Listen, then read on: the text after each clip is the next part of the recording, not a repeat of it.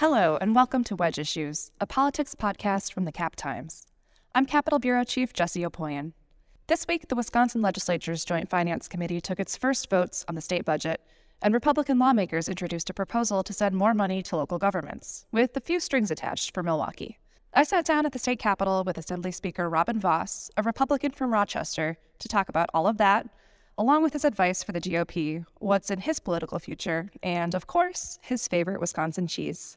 Here's my conversation with Robin Vos.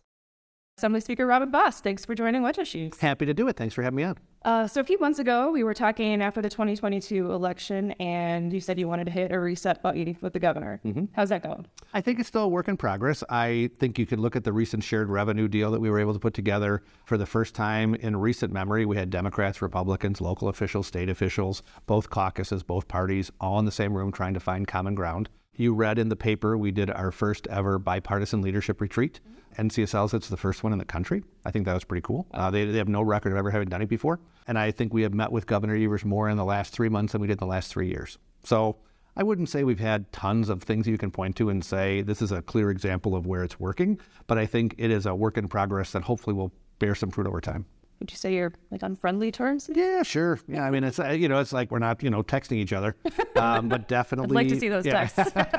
that's right. Yeah, that's probably why we don't. Um, but certainly along the way, I think you can you can find some common ground and hopefully do the right things. Sure. So the leadership retreat, like you said, pretty rare bipartisan moment. Um, what did that entail? What did you guys talk about? It wasn't necessarily issue focused. It was mostly just. Uh, you know, kind of looking at the institution. Because for one thing, in my work at NCSL, uh, the National Conference of State Legislatures, it is all about strengthening the institution in a time that's super tumultuous. And it shouldn't necessarily matter who the party is. We should all care about the institution struggling uh, today and hopefully surviving long after we're gone. So I think that's good that we were able to bring them in and do it in a way that I think everybody would say was worthwhile. We're meeting with the leadership uh, on the Assembly Dem side more than we have in the past. I think I had a pretty good relationship with Peter Barca. We're still friends. We still do dinner. Um, under Gordon, it was more challenging. We're trying to hit the reset button there too to say it should be more like the Barca method than the Hintz method. And you've got some kind of shared ground at least with Greta Neubauer, kind of from each other's yeah, neighborhood. I realized we both like The Mandalorian.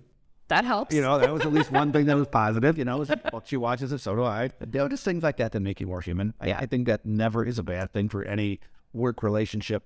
You know, no matter what you do. So were there like icebreaker activities? Did you do a trust fall? We did not do a trust fall, uh, but yeah, there were things like that just sure. to get to know each other because frankly, they have some new people. We have some newer folks that don't know each other as well, so it gave us a chance to to just realize that everybody is at for hopefully the same motivations, just from at different paths. So this week, Joint Finance Committee started meeting. First step was, as the last couple budgets have gone, throw out the bulk of what the governor's proposed. No surprise. Yeah. No surprise. I was surprised by how short the meeting was, though. That was a the change from the I was, past. I listened to that line. I was kind of surprised at that too, but I'll take it. Not even a lot of arguing. exactly. So, yeah. yeah. What are, are the most important things from where you set to accomplish in this budget?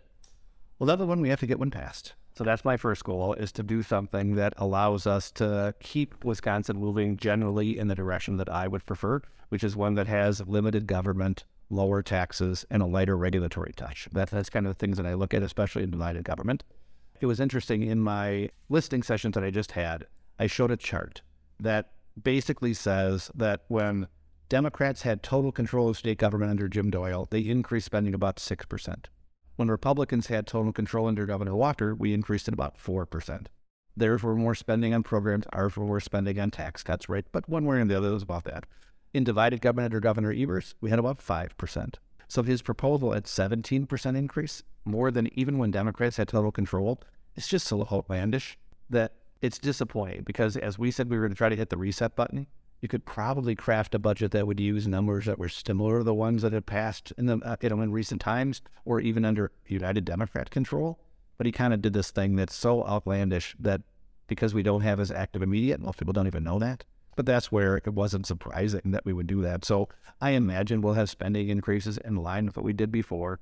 I imagine we'll have a tax cut that is focused on ensuring people have some relief to help with inflation. We'll still invest in schools. We have a good shared revenue plan. So I don't think there's going to be a whole lot of surprises um, as long as the governor doesn't feel the need to create drama. Um, and that's not usually his style. So I hope it'll be okay. Sure. You mentioned shared revenue. That deal is kind of rolling out. We're getting a look at it. It's pretty clear. You know, there's ongoing negotiations. What has to happen to get that across the finish line at this point? Well, I think the negotiations are mostly finished. You know, nothing is done until the votes are actually cast on the floor, but I feel like we have a really good framework. Look, not everybody got what they wanted. I fundamentally think that Milwaukee should figure out how to change their own trajectory, and they should have done it 20 years ago. I don't love the idea that our shared revenue deal has a bias built into it for big cities, but those were trade offs that we had to make in order to get some of the things that we thought were important, which is a, a little bit of a rebalancing towards smaller communities that have bigger, I would say, challenges dealing with the increase in demand for services and some of the priorities that are going to help cut wasteful spending. So, God willing, they don't get in this position again 10 or 20 or 30 years from now got the I think a three hundred million dollar innovation fund. That's something that you talked about uh, at the end of the year last year. Yep. Uh, what are you hoping to accomplish with that? So, if you think about our demographic challenges in Wisconsin, um, you know we have a, a, population challenge. Luckily, we were about even, so we were not a net loser like many states around us. Um, but we're also not a place that people are looking at nationwide saying, "I love cold weather. That's where I want to live." So, a couple things that we need to think about is let's be optimistic and say that we keep our population positive and growing. It's never going to be the kind of situation in Wisconsin where we can just keep doing the same things the way we've always done them. So we've got to be, we got to think different. Uh, Wisconsin has always been an innovator back from, you know, the first workers' comp program, the first, uh, you know, school choice program. You can go through a long list of things that we're proud of. Well, I think rethinking how government works in Wisconsin should be a priority for everybody, but it is for Republicans. So the idea that every municipality does everything the way that they've always done, and all we do is add a little more money in, isn't going to work. It doesn't. It doesn't work over time. So the innovation fund is totally voluntary. It doesn't require anybody to do anything other than if you want to consolidate or share services, the state's going to be your partner. That should be something again that no Democrat should be opposed to because we're not mandating it. No Republican should be opposed to because we're not paying for it forever. So I hope this is a way that we can spark change in local governments to make it more affordable in the long run and not just have it be every few years they want another 10% increase. So when you announced this, you know, you did a press conference with the Milwaukee County Executive, the mayor of Milwaukee. That's pretty unusual to see Republican lawmakers and, and Milwaukee Dem leadership standing together. How did that relationship come into formation? Um, do you see that relationship remaining strong from here? Is there more that can, can come from that? I think it's possible. I would start by saying that, like any relationship, goodwill means that you give the person the benefit of the doubt, but as Ronald Reagan used to say, it's trust but verify. So Mayor Barrett met with us multiple times, but it was it was disappointing because it was a super light touch where we would say, okay, we hear your problems, come back to us with innovations, and nothing would happen for a year. And then he would come back and say, I want something again, and then nothing would happen for a year. So it just was very ineffective in the way that he operated.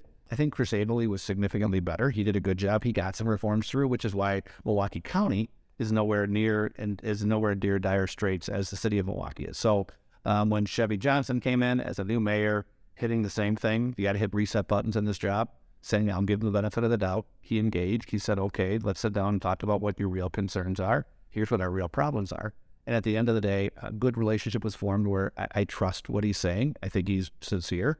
Um, we don't, again, always agree on the same path, uh, but it was a lot of compromise that hopefully over time, if there are other priorities, we can take a look at them the whole thing, though, I just don't like it when the only priority is coming to ask us for money, which is sometimes what I feel is the, the standard practice, but I'm always open to listening. Sure. It seems like the Senate's been pretty quiet on this, at least from leadership. Do you have any insight as to where they are?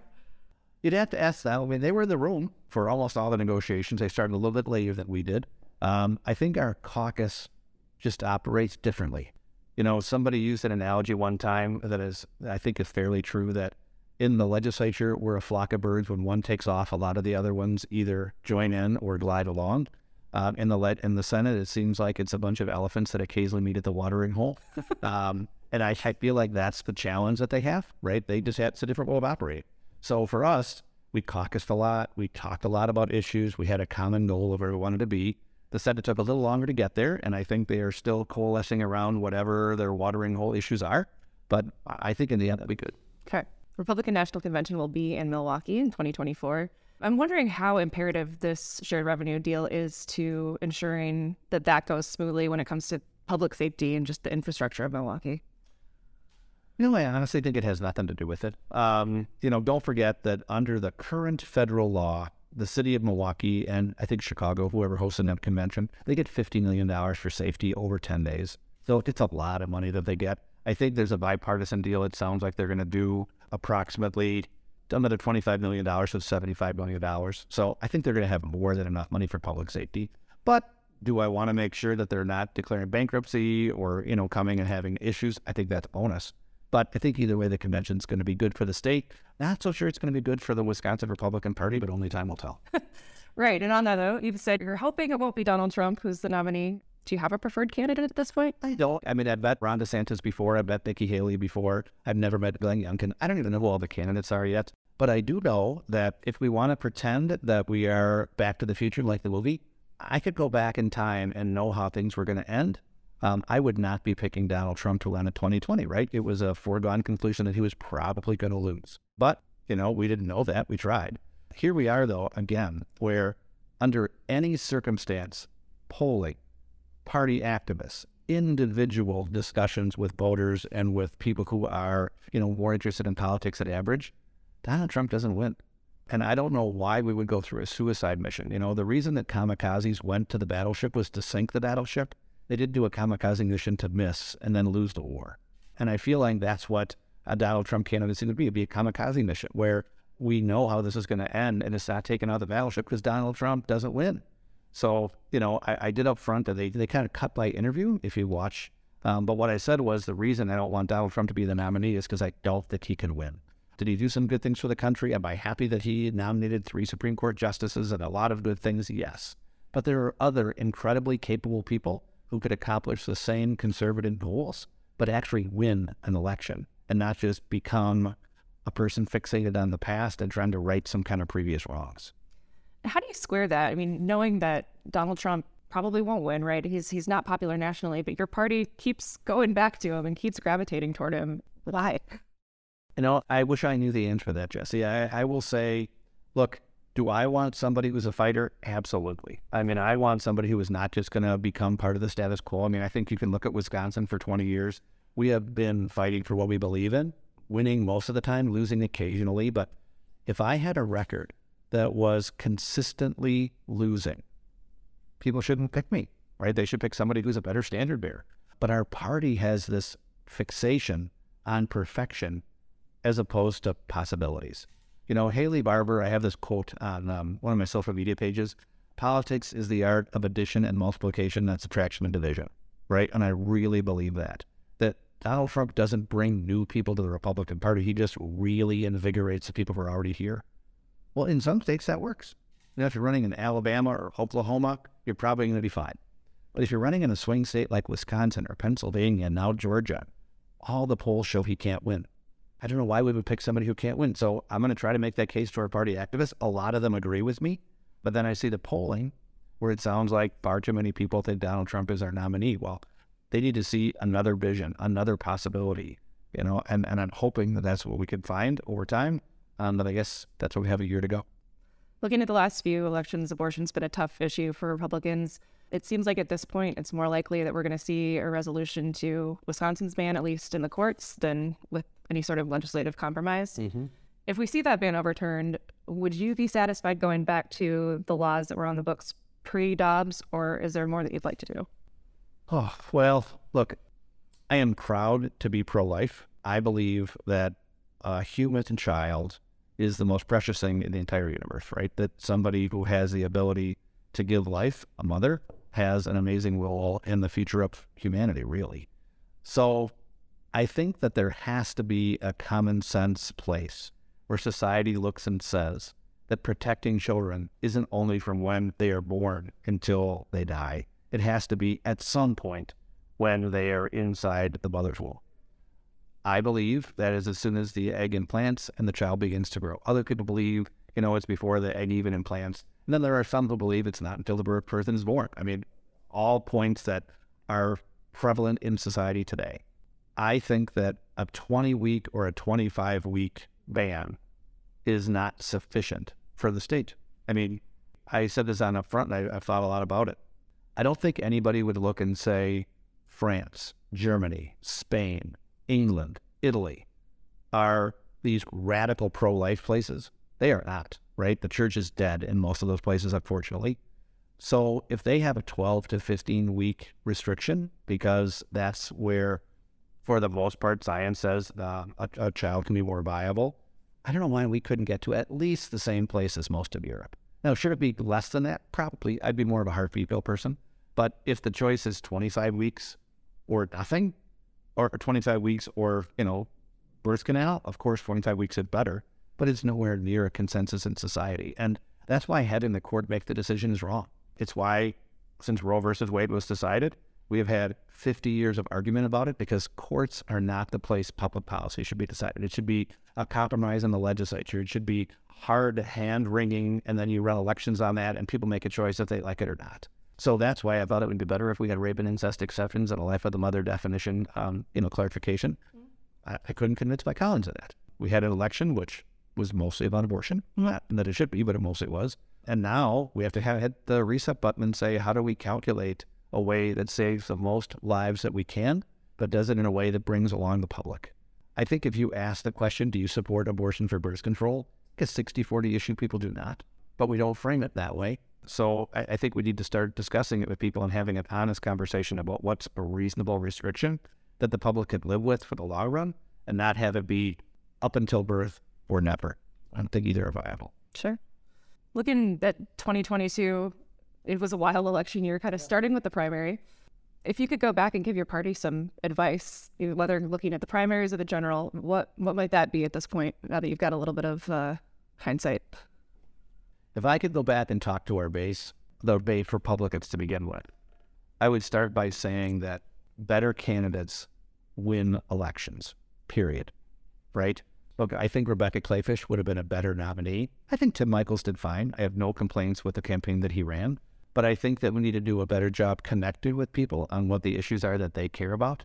We spent way too much time talking about the past, um, and that is a recipe for disaster.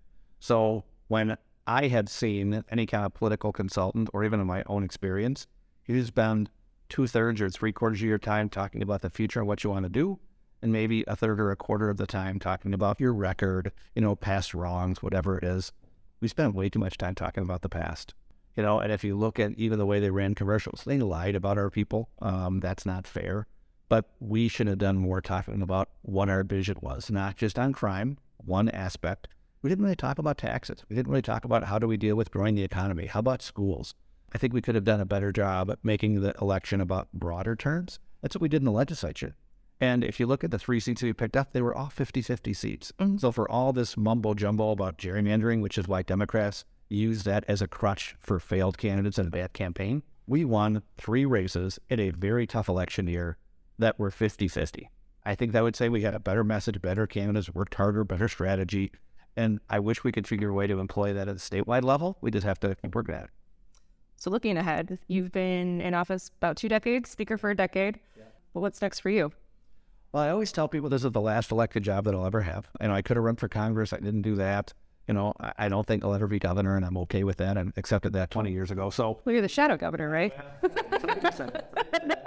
But I get the chance as um, you know somebody's involved in these national groups where I get to be part of the faculty to teach new speakers. And one of the things I always say at the new speaker training is that you get the chance today to decide is this going to be your last elected job or is it going to be the one that you use as, as a stepping stone to the next one? And neither's a wrong answer, but how you do the job is dramatically different. I have taken on an awful lot of abuse and like Velcro, right? It just kind of sticks which means it's really hard for me to run for anything else. And I'm okay with that because I knew that starting on day one, this was my last job, make the legislature as strong as it could, make sure we stand up for our principles, and find a way to keep winning. Okay. But that means to some people, you make compromises. You do things that maybe not everybody loves. And over time, those add up. So that's why another study that was done is the Speaker of the legislature is one of the most dead end jobs in politics.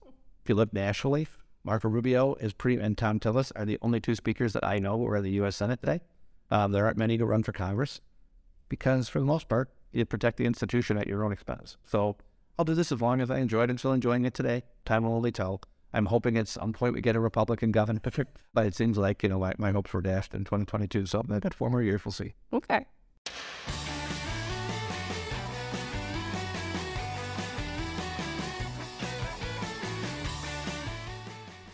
Wedge Issues is sponsored by Leopold's Books Bar Cafe.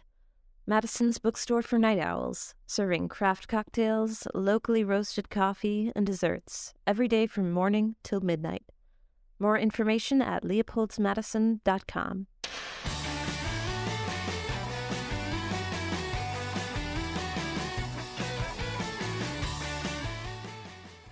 You ready for the lightning round? Sure, let's do it. What is your favorite Wisconsin beer? I know the answer, but I can't say it. Um, I will say Is Lincoln. I I know. I'm, you a I'm wine really guy? not. A, I'm really not a beer person. Okay, that's a Um, fair answer. Okay, yeah. Well, what's your wine then? Uh, and Pinot Noir. Michelle and I love Oregon Pinot Noirs. We actually try to do wine tasting. I will say there are some wines that are locally produced that are okay. We like some from Door County, but in general, we're more California people. All right. Um, who are your political role models? Oh my gosh. Well, my favorite president is Calvin Coolidge, only president that ever balanced the budget and cut spending during his uh, term in office. Um, Ronald Reagan was a person during my childhood that I really looked up to as somebody who was positive and inspirational, but more than anybody else, it's probably Tommy Thompson. Tommy gave my first real chance in politics. I worked in his 1986 campaign as a high school volunteer. I got put on the Board of Regents, and I still talk to him probably at least once a month, if not more. So that's probably the person that I am closest to that I actually know. What's the best advice that you've been given? Oh, wow. Don't take it personal. In the world that we live in, especially in a hyper partisan social media environment, if you take it personal, it's really hard to get anything done. Uh, my staff always says my memory is too short, uh, but that's what you have to do. Sure. What's the key? You've got some sort of famous bipartisan friendships, right? What's the key to maintaining those?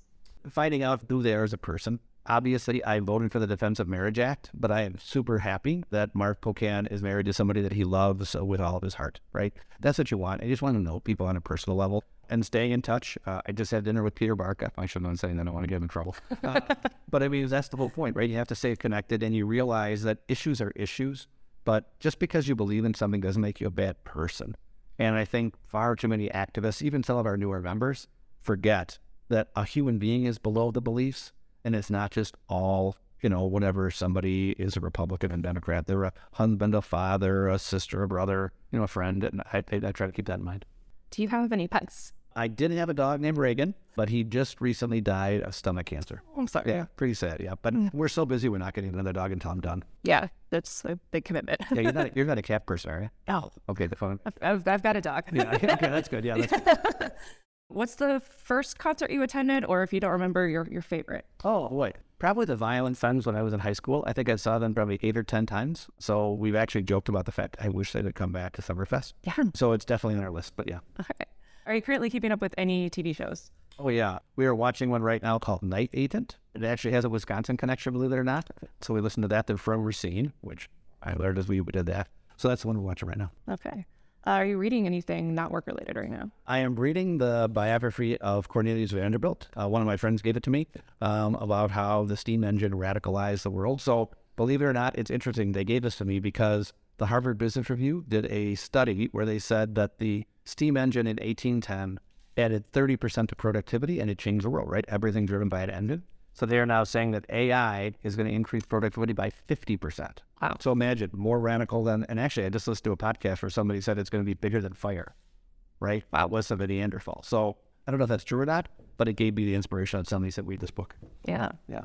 Favorite vacation that you've taken? Oh, um, boy, there's so many. We love going to Europe. I love Portugal. We went to Portugal twice uh, in the last couple of years. Super friendly people, inexpensive, easy to get to, um, great climate. Um, so we're going to go this year. We're going to Ireland on a trip with some folks, and then we are doing a safari in the fall. Oh wow, Yeah, so it's be cool. that's cool. Go to artist or album.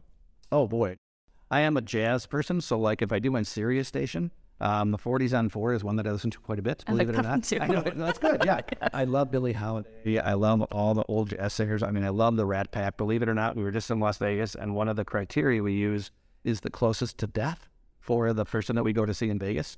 So we just saw Wayne Newton. Oh, Um, we were definitely at the younger end of the crowd.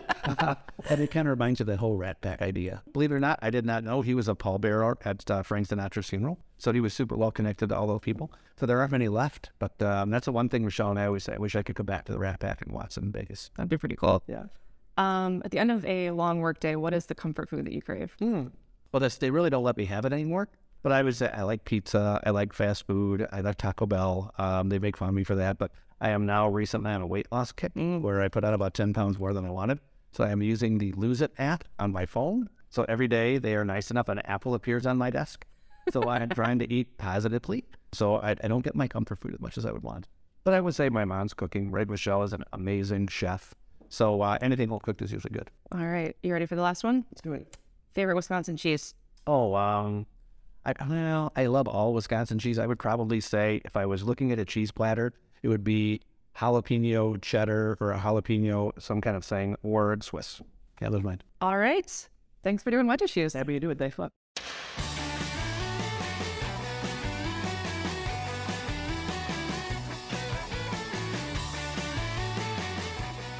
Thank you for listening to Wedge Issues.